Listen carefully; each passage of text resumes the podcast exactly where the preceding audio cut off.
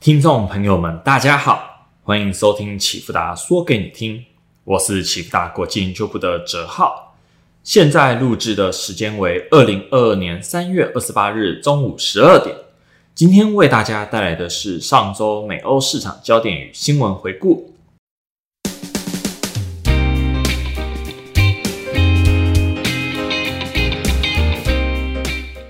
上上周三月十七日星期四。美国联准会 FOMC 货币政策利率决议公布，将货币政策的目标利率区间向上提升二十五个基点。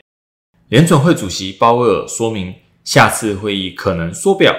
同一天稍晚，台湾央行也紧追在后，升息二十五个基点，一个基点就是百分之零点零一，二十五个基点就是百分之零点二五。本次货币政策调升的幅度似乎不大。但是指标意味浓厚，因为利率对市场运作至关重要，诸如活存利息或房贷利率、信用卡利率等，这些利率都会受到央行基准利率的影响。以下简单说明为什么会有利率及利率调整的影响。首先，利率的存在是因为货币具有时间价值。举例来说，如果有两种选项，第一个是今天给你十万元。第二个是一年之后给你十万元，想必大部分的人将会毫不犹豫的选择今天拿到十万元。那什么样的情况你会在愿意一年之后拿到钱呢？答案就是要给你更多的钱，例如一年之后给你的是二十万元。这种今天的钱比未来的钱更具有价值的情况，就是货币的时间价值。而时间价值的衡量要透过利率。可以说，利率就是货币的价格。除了时间偏好以外，人们也会担心一年之后是不是真的会拿回钱，所以有了违约风险。一年之后要求的报酬就要往上再加一些些。另外，现金可以快速交易，但是一年后的报酬要怎么变现呢？这种流动性比较差，容易产生流动性风险，报酬又要再往上加一些些。通膨很高怎么办？报酬再往上加一些些。各式各样的风险叠加起来，就是货币的利率，而这些利率的基底就是央行的基准利率。因为央行不会违约，也会提供充分的流动性，因此央行的利率是无风险利率。这也就是为什么央行仅仅升息二十五个基点，市场却严阵以待的原因。因为央行提高的是市场运作的底层核心，而涟漪将会拍打甚至冲击全市场。那为什么美国联准会或台湾央行要升息呢？自从前年二零二二年 COVID-19 疫情大流行以来，财政援助计划及经济复苏带来了庞大的需求，但是供应链受到生产环节及部分企业可能因为隔离或者歇业，导致生产无法跟上需求，市场出现严重供不应求，价格水涨船高，导致通膨大幅的升温。而去年二零二一年，区块链加密货币狂热更是推波助澜，高涨的区块链加密货币导致挖矿需求暴增，全球矿工们大肆搜刮运算晶片，让厂商产能满载，但是市场需求仍无法被满足。叠加现在几乎所有电器都有了晶片需求，智慧型家电、电动车的需求更是让高阶运算晶片需求更上一层楼。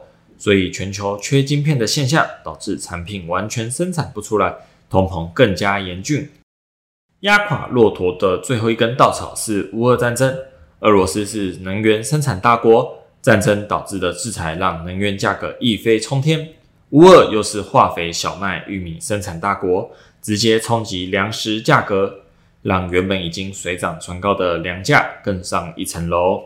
在这样的全球通膨大幅飙升情况下，美国联总会只好升息二十五个基点，并预计未来将持续升息应对。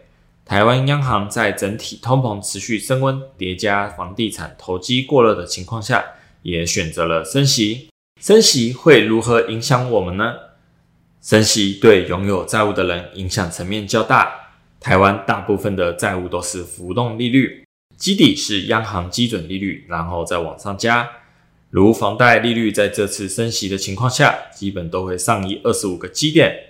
尽管目前升息后房贷压力似乎增加的不大，但是美国联准会今年有可能升息一百五十个至两百个基点。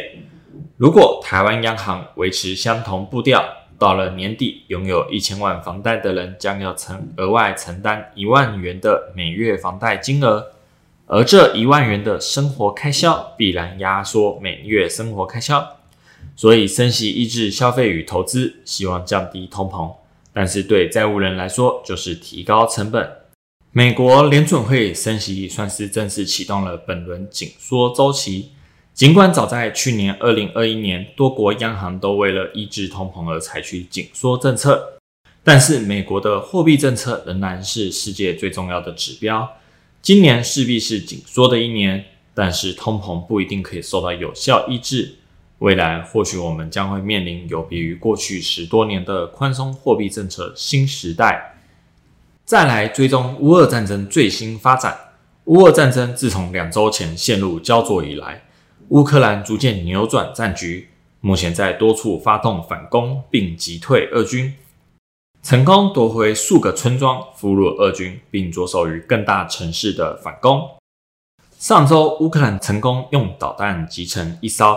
俄罗斯正在港口卸货的大型登陆舰，损伤了至少另外两艘军舰，重创了俄罗斯的黑海舰队。整体乌克兰军队士气大振。